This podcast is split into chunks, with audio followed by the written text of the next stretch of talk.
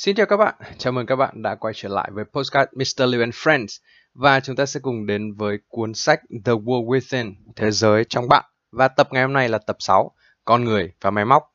Xin mời các bạn cùng lắng nghe.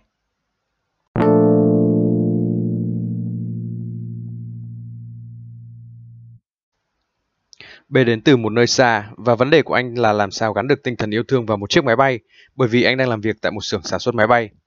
B nói rằng anh nghiêm túc quan tâm đến tình trạng của thế giới và bởi vì máy bay sẽ mãi mãi đồng hành cùng nhân loại, vậy tinh thần thương yêu có thể nào được cài gắn vào trong nó hay không?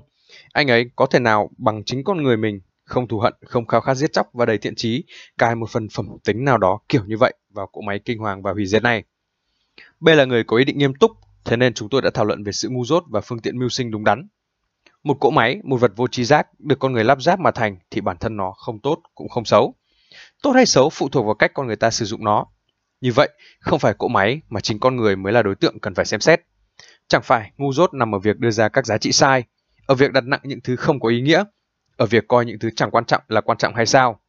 Chừng nào người ta vẫn còn chưa thay đổi những giá trị của họ, thì máy móc vẫn sẽ còn được sử dụng cho các mục đích gây hại và tàn phá.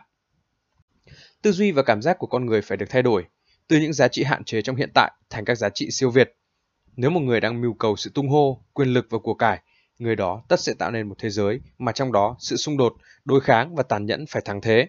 Các phương tiện để thể hiện chúng cũng như vậy, máy móc, tiền bạc. Anh ta phải nhìn sâu vào tận đáy lòng để biết được mình đang tìm kiếm điều gì.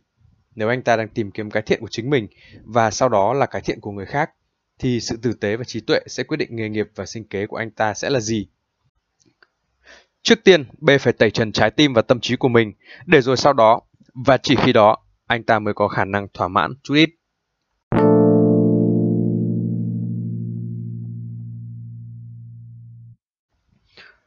À, ở bài 6 này thì thứ mà mình thấy động lại nhất và có thể dễ hình dung nhất lệ dễ gọi là sao liên liên hệ nhất với chúng ta đấy là câu chuyện về việc là cách mà chúng ta sử dụng những công cụ mà ở đây là những máy móc đúng không ạ À, chúng ta đã đã có thể hình dung được là xuyên suốt chiều dài lịch sử con người đã có rất nhiều thứ máy móc, rất nhiều những phát minh được tạo ra nhưng rồi lại được sử dụng với một một cái mục đích nó không thực sự là tốt lắm giống như câu chuyện của thuốc nổ.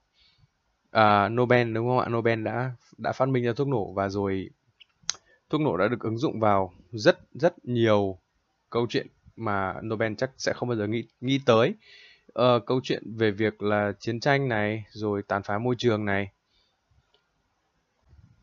Hay một thứ dễ hình dung hơn nó gần gũi hơn ở trong cái thế giới hiện đại này đấy là câu chuyện của việc các mô hình kinh doanh.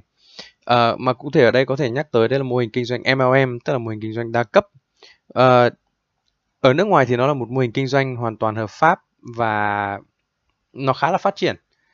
Mọi người có quyền tự do lựa chọn nó ở khi về Việt Nam thì thực ra là mọi người cũng có quyền tự do lựa chọn nó. Thế nhưng tuy nhiên thì cái cách mà áp dụng vào trong thực tế cái việc kinh doanh ấy, thì mọi người sẽ thấy cái hai cái chữ đa cấp ấy, nó trở nên ờ, nghe nó cháo trở và lừa đảo hơn rất là nhiều. Thường xuyên gắn liền cái từ đa cấp với cái từ lừa đảo. Và nó lại quay lại với câu chuyện thì mục đích tạo ra của một một sự vật sự việc từ câu chuyện là một phát minh của Nobel hay là câu chuyện về uh, mô hình kinh doanh đó bản thân nó không tốt không xấu mà cái cách mà người ta sử dụng nó thì đấy mới là vấn đề. Và do đó thì mình mình thấy nó là là câu chuyện của việc chúng ta đang chúng ta nên dừng lại cái việc đi ra ngoài tìm kiếm những thứ gì đó ở bên ngoài mà chúng ta nên quay về bên trong. À, giống như cái thời gian mà mình nghiên cứu về cái khóa học à, quản lý thời gian ấy hồi đó là mình có được một offer đi dạy về cái khóa quản lý thời gian. Thế sau khi mà mình nghiên cứu uh, tài liệu thì mình mới nhận ra là à dừng cái việc quản lý thời gian lại đi bởi vì thứ mà mình cần phải quản lý đấy là bản thân mình.